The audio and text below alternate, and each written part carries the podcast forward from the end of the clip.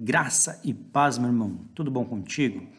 Vamos lá para o nosso momento de devocional, a nossa palavra do dia, nosso versículo para o nosso dia. Então, que você abra sua Bíblia lá em Gênesis, capítulo 9, versículo 16, que diz assim: ó, Toda vez que o arco-íris estiver nas nuvens, olharei para ele e me lembrarei da aliança eterna entre Deus e todos os seres vivos, de todas as espécies que vivem na terra. Irmão, olhe para os céus, olhe para o arco-íris. O arco-íris é o símbolo da aliança de Deus com os homens. Há pessoas que não têm o hábito de observar a paisagem, raramente param para contemplar a natureza, o pôr do sol, o aroma da chuva, o arco-íris. Mas como é maravilhosa a obra das mãos do nosso Deus, irmão. Só mesmo o Senhor para criar um mundo tão bonito e com tanta diversidade.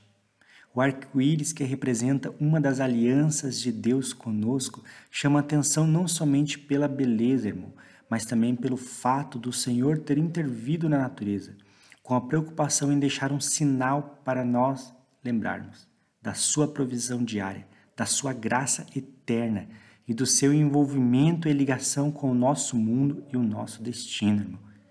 Cada vez que olhamos para os céus e vemos uma aliança, irmão, é um sinônimo que Deus ele nos ama, que Deus ele nos deixou a graça eterna sobre as nossas vidas. Ele movimentou, ele fez a natureza e deixou um lembrete para nós, para que cada vez que olhássemos, lembrássemos que há uma aliança entre nós e Deus, irmão. Então contemple a natureza, contemple as, as criação de Deus. Foi Ele que criou e nós precisamos apenas contemplar tudo isso, irmão. Vamos orar? Ora comigo aí. Pai querido, obrigado por ter feito um mundo tão maravilhoso como este, Senhor, que o Senhor nos deu.